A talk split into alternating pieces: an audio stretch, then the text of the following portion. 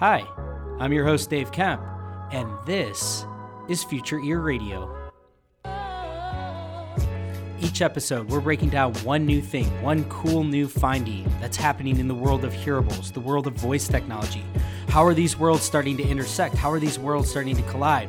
What cool things are going to come from this intersection of technology? Without further ado, let's get on with the show. Hey there, everybody, and welcome to another episode of the Future Ear Radio podcast. Uh, in this episode, you're going to hear me interview six different audiologists and practice owners from all over the country to really get a sense of what these past few months have been like during the pandemic, you know, starting with the shutdown and then talking through some of the different ways that they've adapted, modified their practice and services, and then how things are looking moving forward as things begin to reopen. So, we're going to start with uh, Gyl Kasewurm out of Michigan. We'll then have uh, Megan Lewis uh, at Wake Forest in North Carolina, Ronnie Bowling in Tennessee, uh, Cheryl Figliano in Youngstown, Ohio, Judy Huch in Tucson, Arizona, and then finish with Jason Aird in Iowa. So I hope you enjoy this episode of the podcast. My name is Gyl Kasewurm. I'm a longtime private practitioner in St. Joseph, Michigan. Basically, I started my business years ago when I graduated, and I've known no other life but private practice. awesome. So, uh, you know, through the course of these interviews that you'll be hearing on the podcast, um, the whole idea here is to just get a sense from business owners within the industry and just different professionals of what this period of time has been like and what life is looking like as things start to reopen. So, can you just share with us, like, what um, March and April in particular have been like, and then kind of like as we go into May or as we go into June and what May's been like, um, just kind of getting a finger on the pulse of this period of time for your practice. Well, Dave, I have to tell you that we just we came off the best January and February we'd ever had in the business, which was great. And then March hit, and our state shut down about the middle of March. We still had business because my professionals were being active and calling patients and letting them know, you know, that let's say we had a couple companies that they furloughed people and their employees were worried about maintaining their hearing benefits. So we were active in ordering aids for them, remotely programming them. We offered curbside or curbside or what we now call our white glove service. So we were open. And in March, we did about um, a third of the business we normally would do. In April, we did about 10% of the business we normally do. Mm-hmm. In May, we started seeing people mid May um, in office, and I completely transformed the office. I wanted to make sure it was very safe for patients. So we we actually ripped out a wall and we added a new check-in desk. So there was a check-in desk for our service center and a check-in desk for new patients.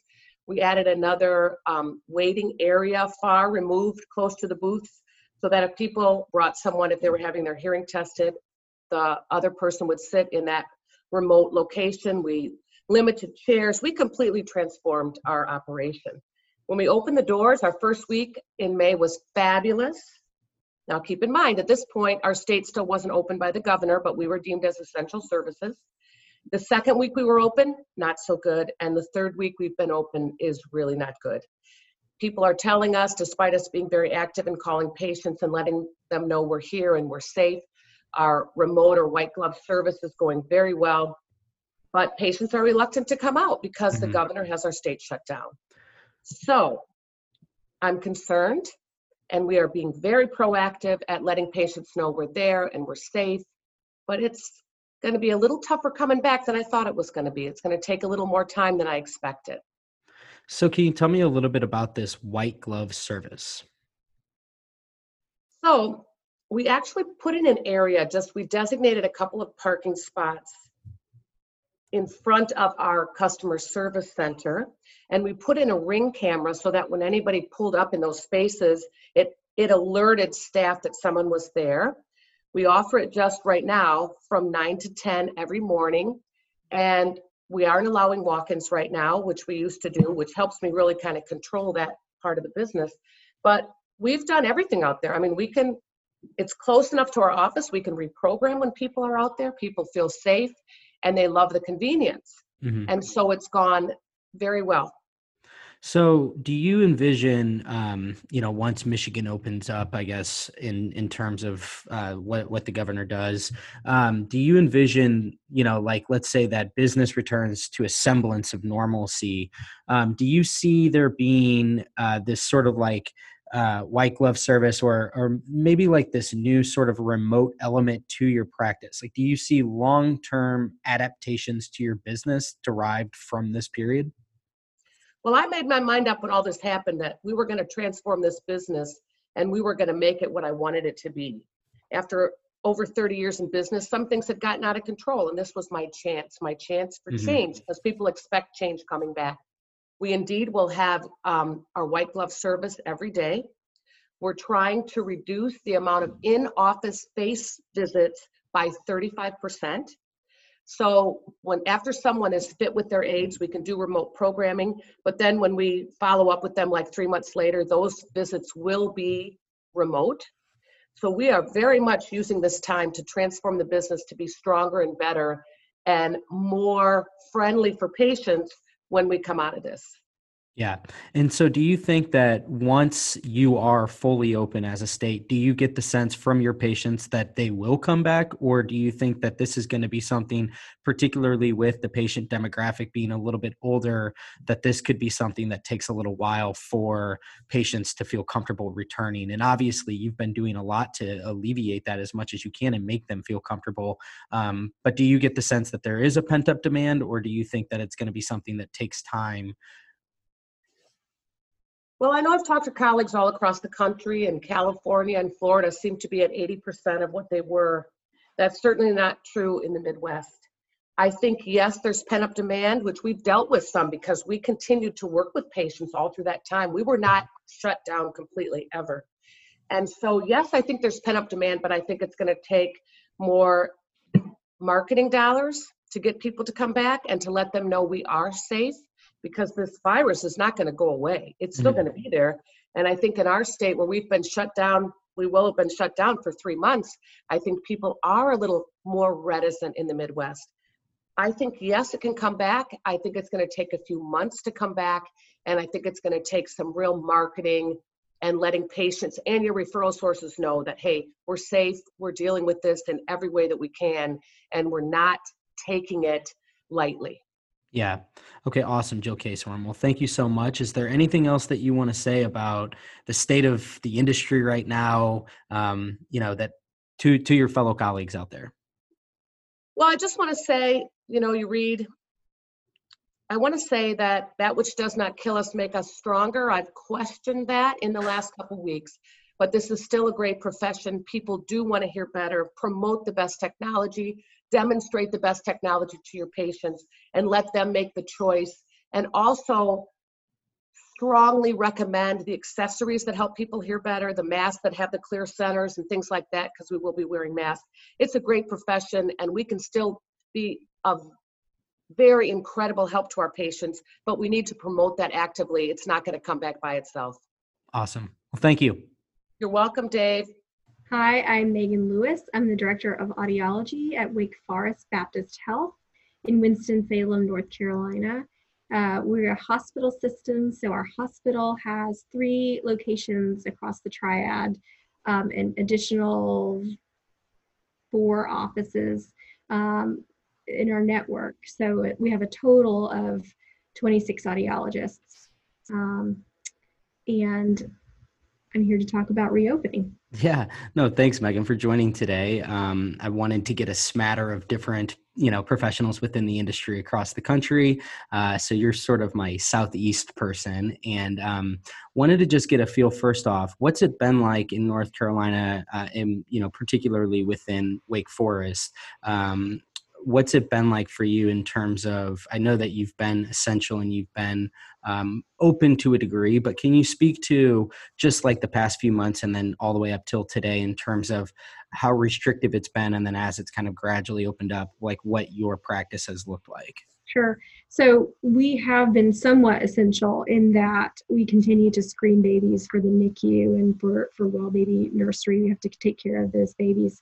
Um, and we actually moved some of our um, follow-up screening to a smaller location off campus from the main hospital so that it was easier for families to get in without having contact with other folks waiting in the car until it's time for their screening and then coming up um, because we, we know that that's time sensitive, right? If we, we've got to get those babies identified. And in fact, right now, um, if, talking about newborns or, and babies as far as getting them screened, if, if we have to sedate a baby right now, um, everybody who's being sedated has to have COVID test. And they also have to wait and be quarantined, I think, for five days before their procedure. So that's a big deal right now if you mm-hmm. have to actually sedate someone. So of course we want to avoid that if if we possibly can, and because we also don't know how long this is going to go on. So it's super important in terms of those babies that we we perform that follow up. So we've done that in smaller locations, but we've also, in terms of our hearing aid patients, we've been seeing hearing aid patients all along, but in a in a modified manner, right? So mm-hmm. they can they can do what we've been calling curbside service. And so they can call and tell us, hey, my hearing is broken, or I can't hear and I'm without sound.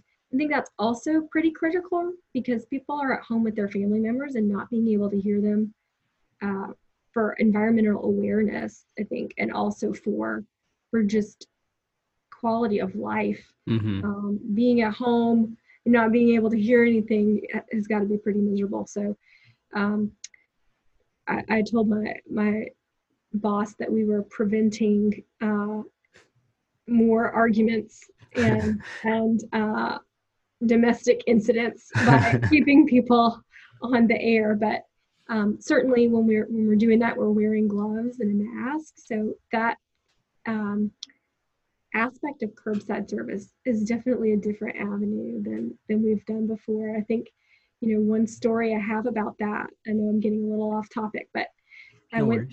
I went to see a, a patient in the parking lot. I couldn't find her, um, and uh, she finally because there were there were multiple cars in our mm-hmm. parking lot. We're part of a rehab center, so I, I she honked the horn. I found her and I was able to go help her with her hearing aid. And the way back in, uh, somebody rolled down their window and they said, "Miss, Miss, do we need to honk the horn before we go in. And so I, I think yeah. it's, it's interesting because there's not really a socially we don't know how to how to do that. Right. This is all it's so new. All so new, right?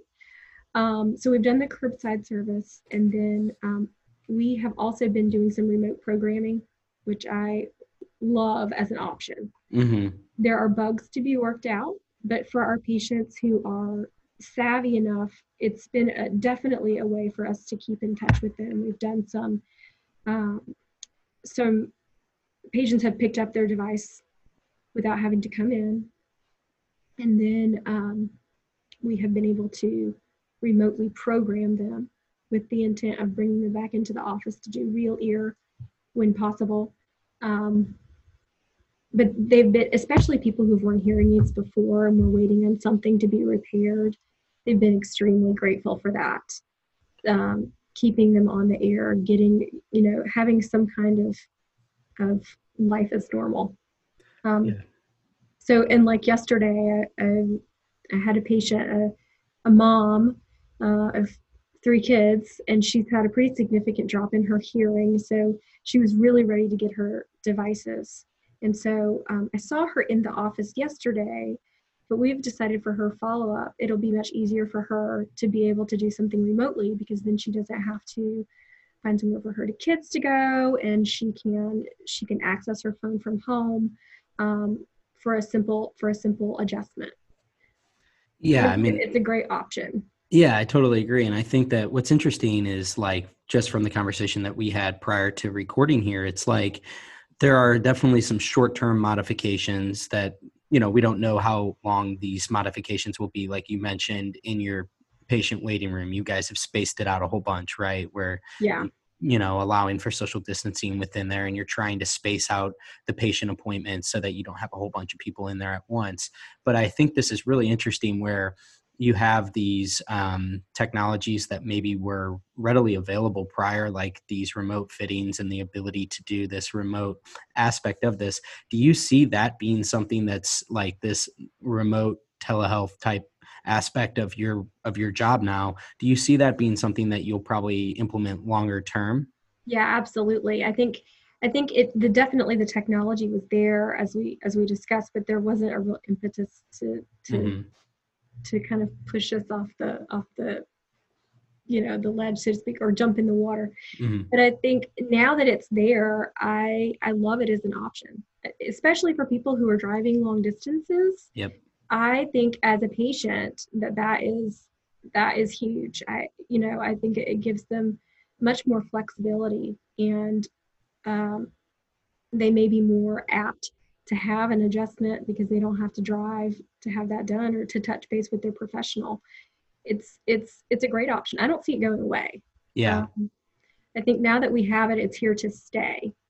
Um, and I love what you said too, where it's like you still like, I think this whole idea of like a hybrid makes so much sense to me, where you have somebody they come in that first time, you see them face to face, and then you evaluate that, you know what, maybe for you, for your follow up visits, it might make more sense for a more remote, you know, mm-hmm. type follow up. And I just think that optionality is really, really important. So as we sort of wrap up here, I'm curious, like, what is, um, how do you, what's your gut tell you in terms of that you know going into June, um, are you getting the sense that there is um, you know within your patient base um, that people are becoming more, um, I guess, uh, open to the idea of coming and seeing you? Like, are you feeling kind of an uptick, or how is what's your what's your sense of the volume of business right now?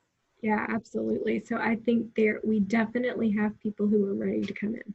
They've mm-hmm. been waiting they're ready and they're ready to move on kind of with life in general and they're ready to come in. We have several consults on the schedule. The thing is that while our schedules are full, and, and I've actually had to thin them out some so that we have physical space, like you mentioned, in the lobby mm-hmm. to try and keep people from from being you know on top of each other. There are we have had more no shows than yeah. we had before, and I think that some of that is there's this as we start to open up, there's this trepidation of what can I do and what can I not do safely. Um, and think it's interesting, and it's been very interesting to observe how that works when people come in through our lobby, right? Because um, uh, everyone, of course, is being screened at the door, and if they don't have a mask, they're being given a mask. So there have been several folks that who get through check-in and they come back to see the audiologist and then I think they feel safe until mm-hmm. they can take their mask off. Yeah. So it's been, again, this is so new. It's so new. Well, it's kind of like I was talking about in the parking lot. We we don't have a social script for this. Right. There's it's a what do I do? I, I'm not sure how do I have to wear my mask all the time? Mm-hmm. Do I have to wear it in the booth? Do I have to? It's it's definitely been and will continue to be. I think we're, we're rewriting our social yep, our yep. social mores. Right. Yeah i totally agree. Well megan thank you so much for coming on and sharing uh, the experience and, and what things are kind of like in north carolina. Thanks so much dave. Hey there this is ronnie bowling. I'm the practice manager of brentwood hearing center in nashville tennessee Ronnie, thanks for joining us today. So I wanted to bring Ronnie on um, along with the other folks. Ronnie's sort of the, the guy that I'm bringing from the South uh, in Tennessee. So wanted to get a finger on the pulse of what it's like there. So Ronnie, can you share with us, um, you know, what this period of time has been like for your practice? Um, you know, going back to maybe March and then, you know, where it is today, uh, just in terms of, you know, how you've adapted to this situation and some of the different things that you've done to manage this period of time. Sure. Well, thanks for the opportunity to share. You know, I've I've found that whether I go to a conference or whether I go to a committee meeting or or anything like that by a manufacturer, some of the greatest value that I get back is learning from my peers. And so maybe some of the things that we're able to do can help somebody else and uh, we look forward to listening to the other podcasts and learning from others too. Uh, if I'm the guy from the South, maybe I should begin by saying howdy, y'all. yeah, exactly. Howdy, y'all. it's good to, good to be with you. What's it been like for Brentwood Hearing Center? Uh, it's been very different. Obviously, it's been different for everybody. Um, our patient population is uh, would be in the the aged or the aging. I think our average age patient's about 69.1 years of age. So, in addition to listening to media outlets and the fear that kind of pervades our society right now, our patients are even more cautious, I think, than the younger set would be. And so they've been very careful to stay in. We took the position, though, realizing that uh, our government, our local and our state government, didn't have real specific guidelines on practices like ours. We took the position while we always wanted to make sure that we were being careful and adhering to appropriate protocol for both our employees and our patients, the hearing was essential. When our patients have been isolated, it's even more important for them to be able to hear their television and to hear their uh, family and friends when they talk on the telephone. So we've really tried to promote the technology that's available to those patients during this time to make sure that while they've been holed up in their retirement centers and some of our folks still can't get out, uh, that they're able to hear. Yeah, can you speak a little bit about some of the different marketing tactics that you've used during this time? I thought that um, what you had mentioned to me was really interesting about some of the things that you're doing with, you know, television and radio, and then you know something even like a physical newsletter. Um, can you speak to how you've been using these different channels and the efficacy of those channels? Sure, I will. You know, when when something like this hits and you realize that your revenue is going to be impacted, and ours has, our, our revenue has been impacted. We've had uh, the benefit of the payroll protection program loan, which our bank was one of the first ones to get on board. In fact, uh, with a banking background myself, I was made sure that ours was the first application processed by our bank. So, so that's really helped. Um, but when when something like this happens, the first thing we always want to do, realizing that our revenue is going to take a hit, is find a way to cut expenses. And we spend 10 to 12, sometimes up to 14% of our annual revenue on marketing. And the larger set of that marketing expense is what I put in the brand awareness category uh, versus the call to action, which is our print materials and recall cards but uh, radio and television, we have an endorsement on local sports talk radio.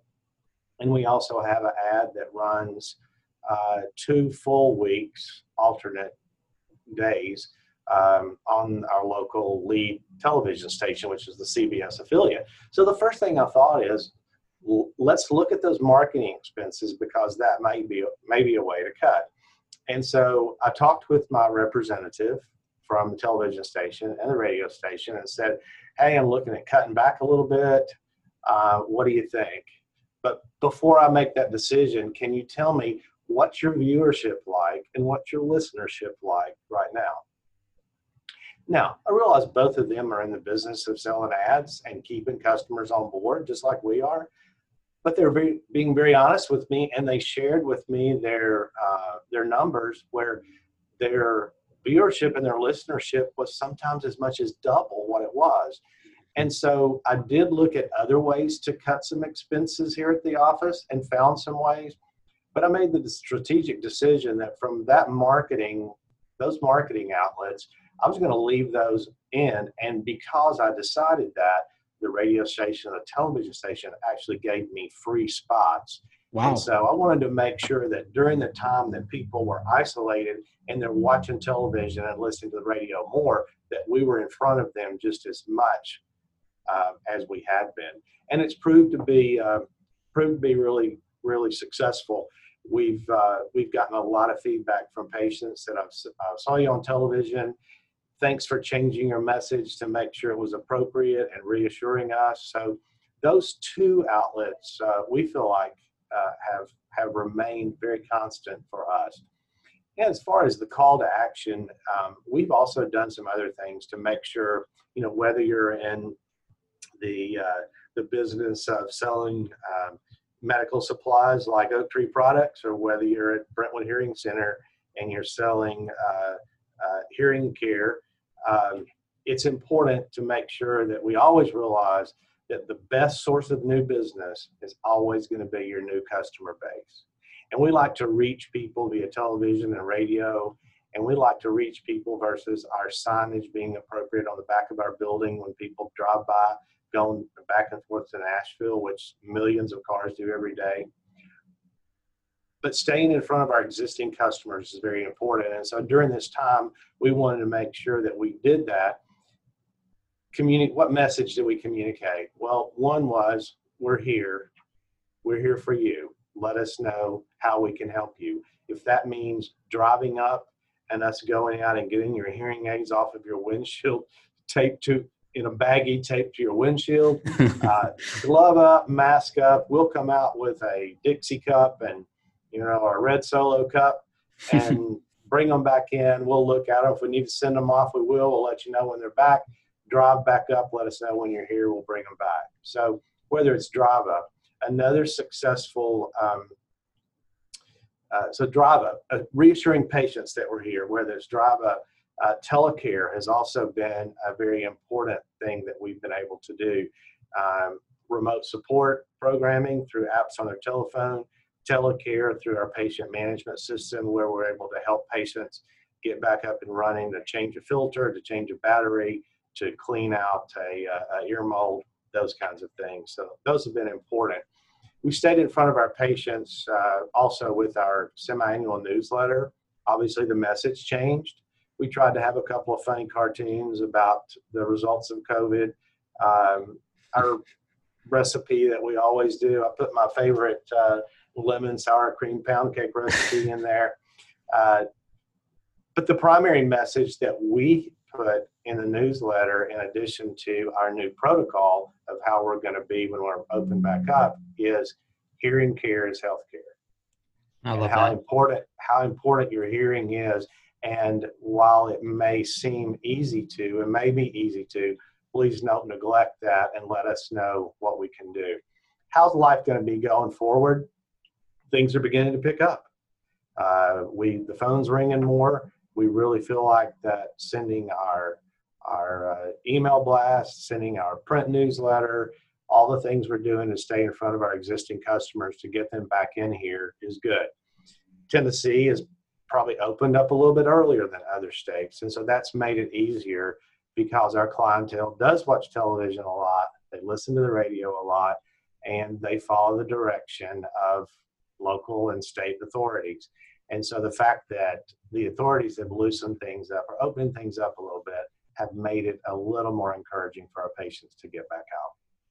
Yeah, that's fantastic all around. I think it's so interesting what you said about, you know, you obviously are looking for things to cut, and it's like, well, should we cut um, these marketing expenses? And rather than cut them, you sort of doubled down on them, which seems to be a really uh, prudent and you know strategic decision on your part. And I love this idea that you know obviously new customers are really important, but also the existing customers are equally as important. And all of the messaging and tailoring those messages, you know, based on the situation um, in in helping to appeal to this sense of you know we are a essential service for you. You know hearing care is a it's healthcare. Um, so i just love everything that you said there and i think it's really interesting. And you know talking to different folks from around the country it is different. You know um, michigan it's not quite open yet in Tennessee it is. So I know that that plays a big role, um, you know, in this whole thing. But obviously, um, as things start to open up, I hope that more and more um, of the total patient base, if you will, um, feels comfortable, and that the providers out there do a good job of, uh, uh, you know, ensuring that sense of confidence and instilling that within them that this is a totally safe environment for them to go. Yeah, I think at the end of the day, Dave, um, while our message has changed and many of our methods are changing, our focus is still on the patient experience.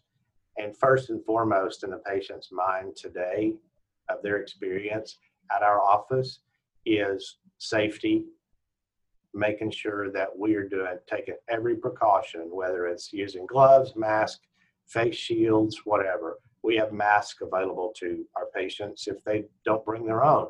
But when they call to schedule, we encourage them to bring their own mask, and we will have ours when they're here.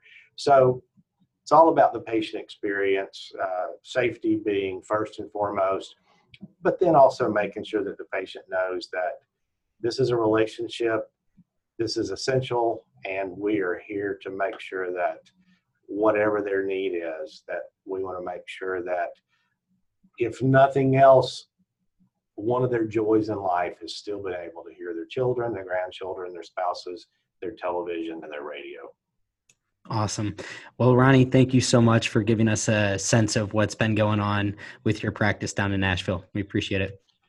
Well, you're quite welcome. And, you know, given that so much of Nashville's economy is based on tourism, let me just uh, end by saying, y'all, y'all come on down. come try your famous uh, lemon pound cake. That's right. That's right. Some hot chicken. All right, cool, Ronnie. Thanks, Thanks man. Well, thank you. Uh-huh. Hi, I'm Dr. Cheryl Figliano. I am a doctor of audiology. I have seven private practice offices in the Youngstown, Ohio, or Northeastern Ohio area. Most of our offices are located right between Cleveland and Pittsburgh. And uh, I've been with this company for 31 years and a long time customer of the Kemp family. I want to add that because uh, what year did you open? We opened in 1993 when 19. I was like four years old. Yeah, yeah. Thanks for rubbing that in. But I, I've been a customer that long, and you guys still give amazing customer service. Thank uh, you. So I just had to throw that in there because it's true. Yeah, and like I was joking earlier, you probably, you know, you alone have probably helped to like pay for a year of my college education or something. So thank you. I know I have, and you're welcome. so thanks for joining me today. Um, I'm getting, you know, this is the fourth one that I've done now, and I'm just getting a different array of people from all around the country, you know, within the industry, trying to get a sense of what this time's been like for you. You know, you're sort of in this like Rust Belt Northeast area, uh, so a little bit different than anybody I've had, and I'm just really curious, um, what has this been like in Youngstown? You know, going back to say March, you had a really interesting comment you know your last name Figliano, you're married to an Italian, so you have family in Italy, and so they were very aware of the severity of this. So it sounds like you were pretty open and uh, aware of just the extent of this, um, of what this was going to be. So can you speak to what this has been like for you in, in your practices? Oh, absolutely. Well, in Ohio, we were considered essential, so we didn't have to close. But my husband and I who's my business business partner, um, chose to close because we wanted to keep our staff safe. We wanted to keep our patients safe, uh, and certainly keep the curve down. But a lot of that had to do with his family in Italy. I mean, we had daily conversations out of concern for them because the situation there was just so grave.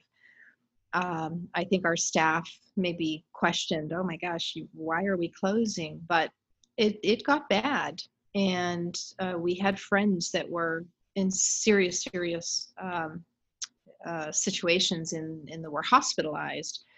So um, we had services still open for emergencies, um, but really curbside and very, very few at that. And as I was mentioning earlier, um, when we decided to slowly start to reopen, the first day we reopened and brought staff back, you know, it's almost like the first day back from school after summer vacation. Mm-hmm. But now, not not only are we getting back into the swing of things, but now we have all these new things we need to worry about. Um, so I had everybody watch uh, AU Bankaitis's uh, infection control classes on audiology online. And after everyone watched that, they felt so much more comfortable because what we all realized was that all along hearing aids have had some really bad things on them, you know. Yeah. Viruses and bacteria and everyone kind of went oh wait we've already done this. We know hearing aids can carry some pretty dangerous things. Mm-hmm. and uh, so we just need to be careful like we've always been and maybe even more so you know clean everything disinfect everything wash your hands. Um, and so everyone slowly kind of started to grasp with having to deal with all that. And then by day three, we were like a well-oiled machine. Everyone Mhm. felt comfortable, um, but but with new ways, right? We couldn't open our doors and and have all the floodgates come in. So we came up with some new ways to to do things. And one thing that we absolutely love and we will continue to do is our curbside service Yep. And uh, I don't know why we we haven't done it before. And even if it's raining or snowing, which we've had all of that here in Ohio, we just have a raincoat, an umbrella, and patients get a kick out of it that we're coming to their car. Uh, we can see higher numbers of people and still stay safe because they're outdoors. Um, they're in their car, so we're social distancing, and they're they're happy as a clam because you know most times that they're here it's a simple cleaning their wax filters are plugged it's it's simple types of things. Hmm um, but we can see a higher number of people. And uh, everything is prepaid so if there's a charge for something when they make their appointment they pay by phone. Um, it's the new normal and what's wonderful is we're getting a payment for everybody because they know in order to be seen they have to make their payment by phone. And no one has a problem with it because it's what's required everywhere you go now. Um, so we will definitely continue having a day of curbside service because um, again it's it's less traffic in your waiting room. You don't have to clean everything. We have cleaner bathrooms because patients aren't coming in and out. They're not tying up the front staff with social chit chat and coming early to have coffee or to scratch off their lottery tickets. Um, it's a very it's a very efficient service. People are still getting great care. They feel like we're treating them very special because we're coming out to them even if it's raining or snowing. Um, and staff loves it because we're not stuck indoors. Hmm so that's it's just been wonderful and we'll continue to do that So tell me about the remote services piece. You had mentioned that a little bit. Um, is this something that you guys are embracing in your practice, doing more of these remote services? Oh, we absolutely are. And I don't know why we didn't do them sooner. I think uh, probably like everyone else, day to day you get so busy and you think, well, we don't we don't really need that. Patients Mhm. are coming to us and and uh, we like to meet with them one on one and get to know them. But it has just been such an amazing change here to our practice because our new rule is uh, when you come in as a new patient, we set up a half an hour telehealth appointment. And then a couple days later, we set up a regular appointment for whatever they need. Maybe it's a diagnostic evaluation. And 99% of the patients in that first half hour telehealth end up knowing exactly what hearing aid they want when they come in and it cuts down time then for their appointment in the office. We've Mhm. already gotten to know them established in a relation uh, a relationship. They see the provider they're going to be seeing and they feel comfortable with them. Uh, we've picked out styles of hearing aids and gone over you know what the features are. So when they do actually come into the office it's a quick hearing test maybe impressions if they're necessary and they're out the door. And it it has just streamlined everything. And also it weeds out the patients who aren't ready to buy or you find out you're not a provider on their insurance plan whatever it might be. And it's freed up so much wasted time that we used to have on our schedule. So uh, telehealth will be a staple for us from this point forward I just think that's so interesting. I've had conversations before on the podcast where we've talked about how it can be used for existing patients, but that's actually a genius way to use it for new patients as sort of like this um, almost like evaluation and say like okay so let's just get a baseline understanding of what you're looking for because to your point then you get them in there and you already have so much information on exactly why they're even contacting you in the first place. That seems like a no-brainer to me. Right but why weren't we doing it before? Hmm Well, it You know, seems like we needed a, something maybe to to push the industry toward, you know, forcing us more or less to Right. to adopting some of these things. Right.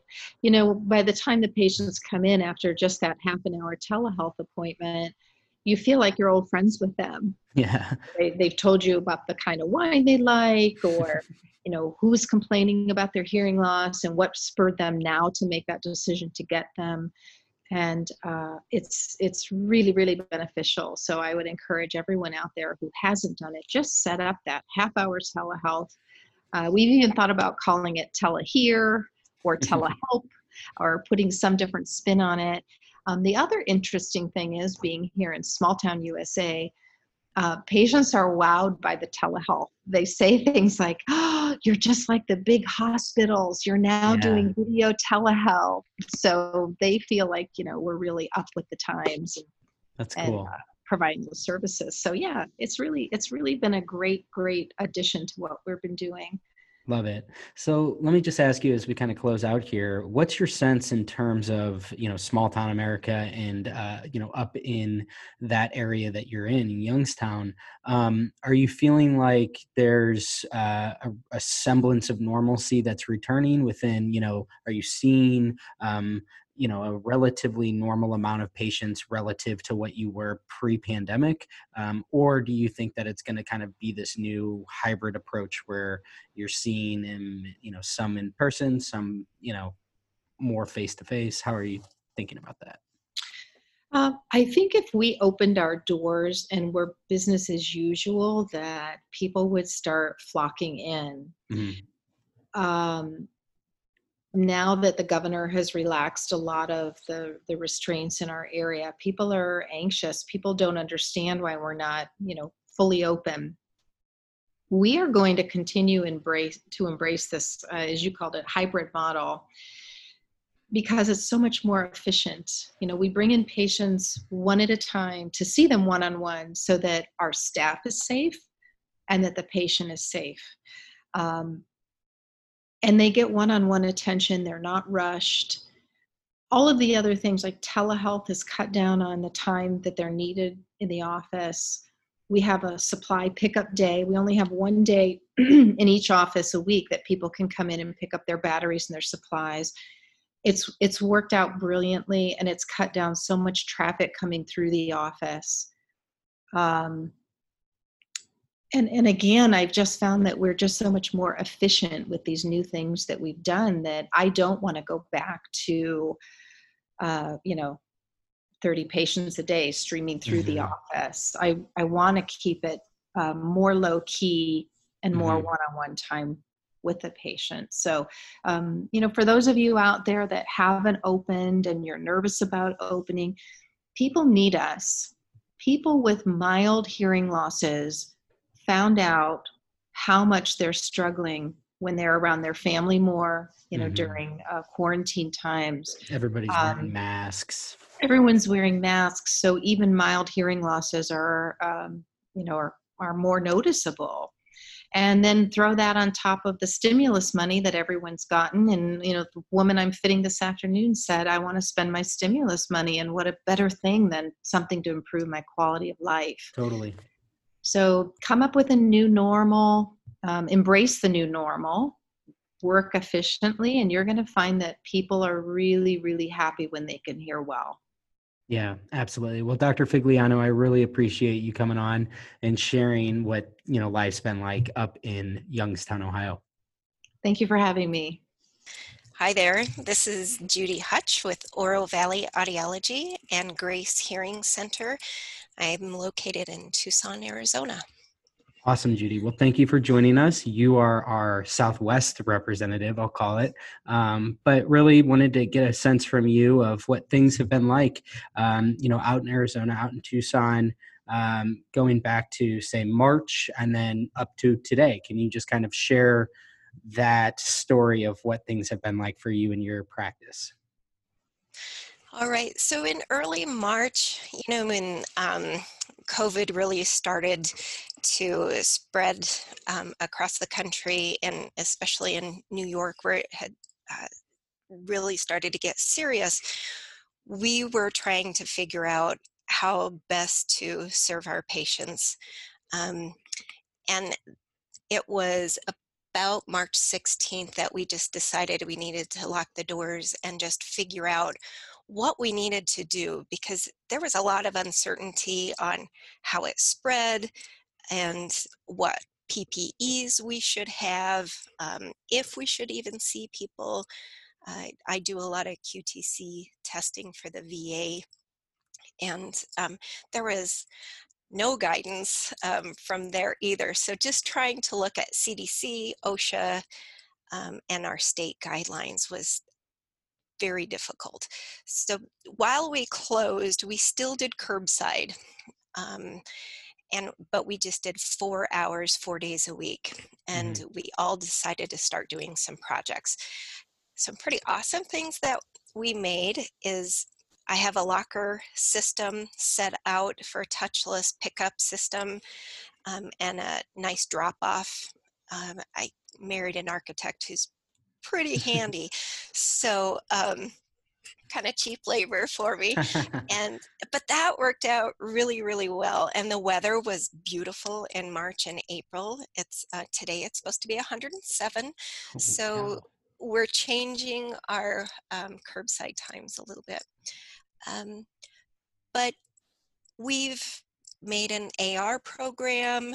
We are um, changing things around to expand our cognitive program our tinnitus program, but we just really got in the trenches and uh, decided we are going to come out this better and stronger. Yeah, no, that's so cool. And this curbside option with the locker um, that you described, can you just tell me a little bit more about that? That sounds really, really interesting. It has uh, four smaller lockers, so you could probably put two shoe boxes in them, mm-hmm. and um, I'm five feet, so it's about four and a half feet tall, and um, we can change the combination. So the initial combination, we just picked um, a date and that's what they're all set to. And then each person that has to pick something up, then we make it unique to them they open up the locker, take what's out, and then we go back, sanitize it, reset it, and we just keep track of everybody. And it's worked out really nice. Yeah, no, that's interesting. So it's like, are people dropping off their hearing aids for repairs and picking up things like batteries, or what are you putting in this lockbox? So if people can't make it, especially when we had the reduced hours, if they couldn't um, well, when we weren't letting anybody into the building, we would put it there to pick up. Now it's just for weekends, or if they're uncomfortable in coming into a public place, then we have the option to give them this touchless uh, option. And we let them know how we sanitize and all of that. But it's gone over really well. Yeah, that's interesting. Um, how about remote services? Have you guys been doing more of those than before? Things like um, any kind of remote, you know, fittings or just remote evaluations, anything of that? We um, we are doing more because we didn't do any before the pandemic, and um, but it it has been a bit challenging with our population to mm-hmm. take it on. I have some younger people because I do uh, tinnitus counseling and tinnitus therapies. And so I've been able to do it a little bit more, a little bit easier. But we've done remote fittings, um, hearing aid orientations. Uh, we've pretty much done everything. But now it's a choice, but most people mm-hmm. are still choosing to come in and we we had 150 people on our waiting list so we're working through that right now and we're still now we're starting to get our referrals back up too so it's hard to keep up. Yeah yeah so um you know what's the sense in arizona right now? I mean it sounds like you have 150 people waiting um do you get the sense that people are kind of anxious to get back or uh, do you still feel a little bit of um, you know people being a little hesitant to come and see you all um, and maybe some of the things that you're doing to alleviate some of those concerns? Well, we have the gamut. Um, we have people I, in the area that i have the practice in northwest tucson it's um, it's a retirement area for sure. I call it the Scottsdale of Tucson, and uh, it's so people are ready for life to be back to what they perceive as normal. Mm-hmm. But there are a few that decide, well, I don't want to do my clean and check inside yet, so I choose to do curbside. And um, so we're cool with that. But we've taken surveys with our patients to see what's important to them and to let them know what we're doing. Um, we've just really tried to keep a pulse on everything, and so far the feedback has been really nice. I haven't had anybody refuse to um, we make them wash their hands when they first come in and um, if they don't have a mask we provide them one and uh, we have medical purifiers in the booths and then regular purifiers in the rest and i'm debating on a uvc light in the booth uh, on that as well but um, but AU has really helped. I was on a task force within Theos uh, infection control, and she helped so much um, yeah. helping us get all of that together. Yeah, shout out to AU. She's uh, this is the second time she's now been mentioned on this podcast. But um, AU Bankaitis, Dr. AU Bankaitis, she's uh, you know the champion for infection control. So um, it's been cool to see her really step up and use her um, all of her knowledge with this and and how it applies to this specific type of virus. Um, so I'm glad that you two were able to work together on that. Well, cool, Judy. Well, thank you so much for sharing your perspective of what's been going on and, and how things have been in Tucson. All right. Thank you, David. Hi, I'm uh, Jason Aird, an audiologist in Coralville, Iowa. We've got seven locations for our practice, and uh, our practice has been around since 1981, so we've got quite a few years behind us. We have three providers and several support staff members um, and it's been a very interesting time here. yeah, absolutely. Well, thanks, Jason, for joining us. Uh, you are the last one that I'm interviewing here, um, right in the heart of the country. So I think a, a, another unique perspective.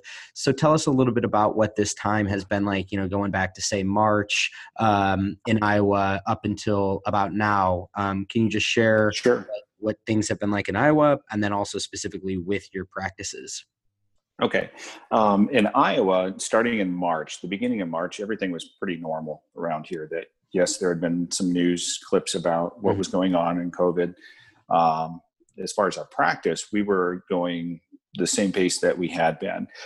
Within the first couple of weeks of March, that's where everything started to escalate.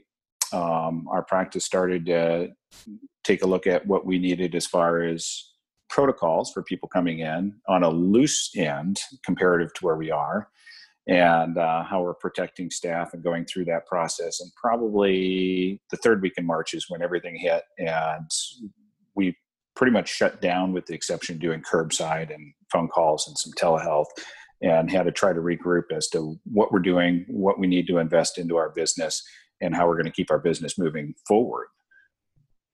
So, um, you've obviously made some modifications before we started recording. You actually sent me some pictures that you made um, of of the different um, like protective shielding that you've done within your practice. Um, can you just speak to you know not only that you know in terms of how you've outfitted your practice to accommodate for you know a more hygienic and um, you know to create barriers and personal barriers and such um, but can you also just speak to some of these different uh, call them adaptations that you guys have kind of created um, to you know during these times? Sure. Um, first adaptation came from the front office. We have a pretty open design as far as our clinic that yes we keep everything confidential and and uh, conscientious of HIPAA and all but nonetheless it's a more open type of a design. Mm-hmm. um, very welcoming but not very good for this type of stuff. So the first adaptation came to closing some of those areas off and putting up some barriers and when I was going through that and looking at it, just get getting the sense that this wasn't going to end tomorrow or two weeks mm-hmm. from now, or we'd have a two week shutdown and magically it'd all be better. I thought, well, if I'm going to take the time and uh, build something, let's build it so it can look nice and we can keep it in place for a good bit of time. And if you know this is all over, maybe we remodify it and make it look even nicer. Um, I wanted something functional. I wanted something that our staff was going to feel very comfortable with because in the earlier stages, it didn't quite seem like the whole populace was grabbing onto this. So, mm-hmm. you know, we may feel the gravity of it or as a business owner and taking that onus of responsibility on for your for your staff and for those people coming into your clinic. Um, I felt we needed to make people feel comfortable.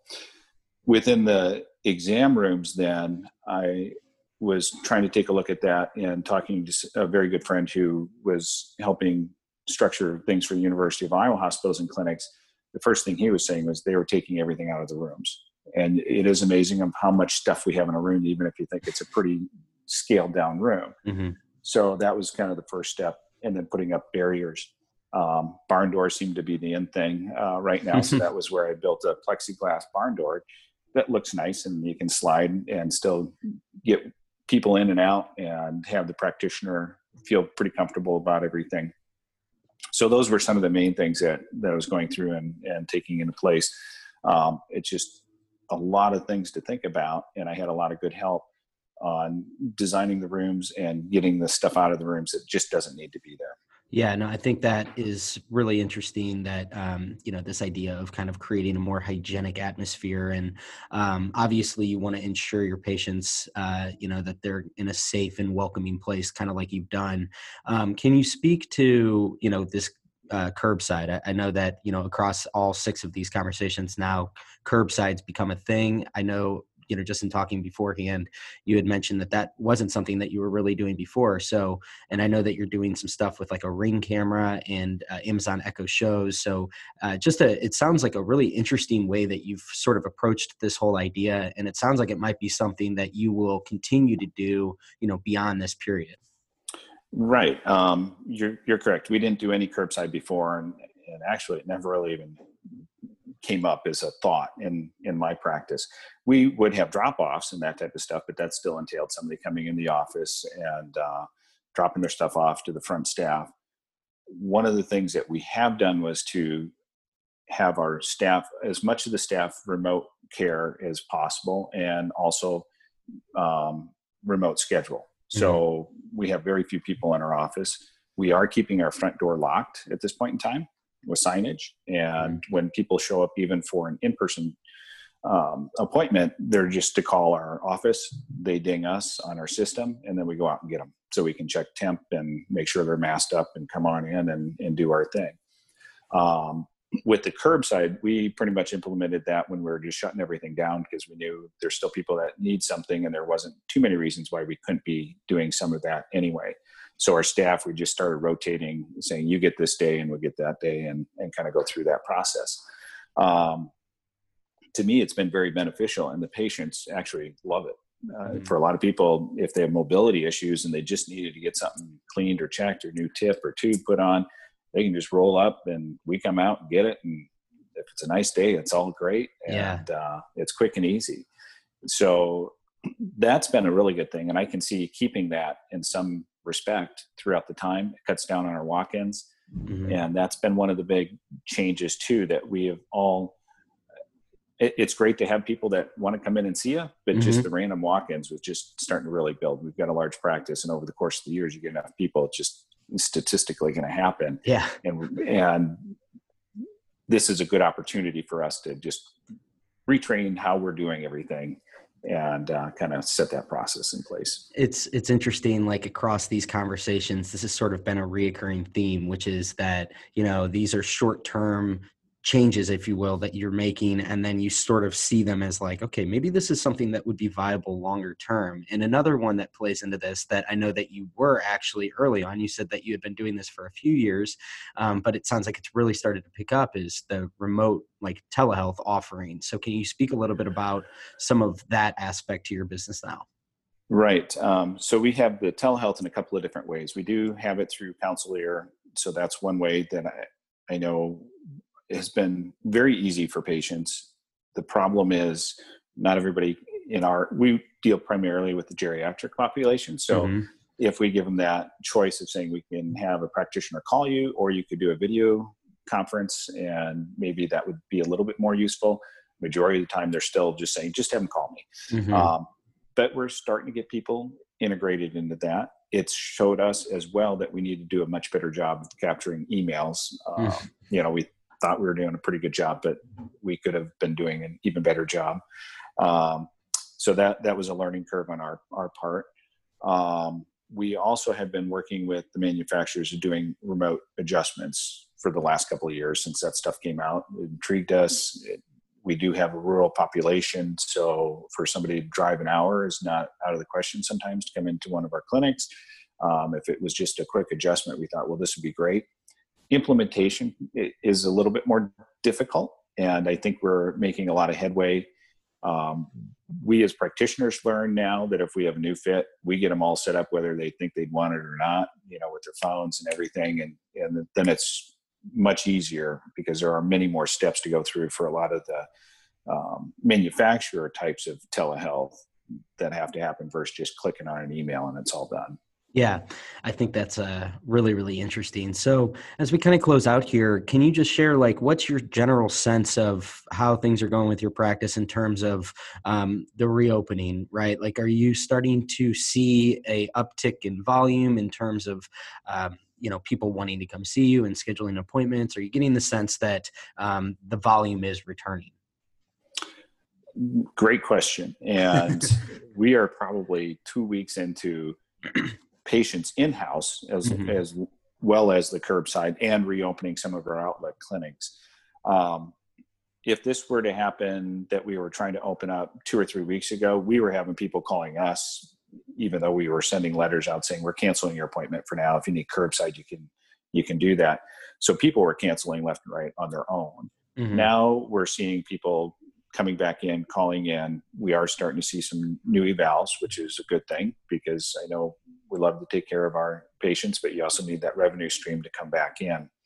Um, so for those types of things we're seeing a build. I don't foresee it being the same way it was yeah. pre covid um, and that those are some of the business aspects that we all probably have to look at and to say where are we really lean at and where are some of that fat that we need to be readjusting and moving around from clinics to whatever we're doing um, so the positive thing is at least seeing people calling in i was been a little bit different with the lockdowns comparative to some other states that mm-hmm. being more rural there were a lot more people out and about anyway so it, it wasn't a complete lockdown but people were avoiding if they didn't have to go in somewhere. They didn't. You know, mm-hmm. people are doing curbside pickup, groceries, that type of stuff, food. Um, but now I think uh, people are feeling that it's a little bit better. I'm sure it depends on each state too as to how the the top down approach is. As hey, it's right. all better. Everybody go out and do whatever, or um, or you still need to have your precautions. I know with our practice, we are sticking tight on our protocols and how people come in our office and and how they're going to be treated and keep everybody safe. Yeah, no, no doubt about that. And you're right. It's definitely been different, you know, across all six of these conversations that I've had. It sounds like it's just been a little bit different in each area. But what's been positive in my eyes is that it sounds like there are things that, um, you know, I guess call them silver linings, but it sounds like this has been a period of time where you have kind of to your point been able to examine uh, you know your internal business and see okay what are the things that maybe we need to refine or we need to fine tune um, so at least it's been an opportunity to sort of uh, optimize your practice if you will. I completely agree and even our time management um, for many of us running our practices, you you run pretty hard and and you mm-hmm. work very long days, and we all sit there and say, "Why are we doing this?" um, this hard, you, you know, that you think maybe I could take a little bit more time off, and this did prove you can take more time off if yeah. you really needed to up to a certain point. Um, but all of my friends that own their practices that I've been visiting with, they all have a similar aspect as to when we ramp things back up to the more full time, we're not going to be working as many hours as we did before. So that's been another opportunity just to to know what is really meaningful in your life. Yeah, absolutely. Well, thanks, Jason. Appreciate you coming on and sharing what's hey, been going bet. on in Iowa. Thanks for having me. Yep.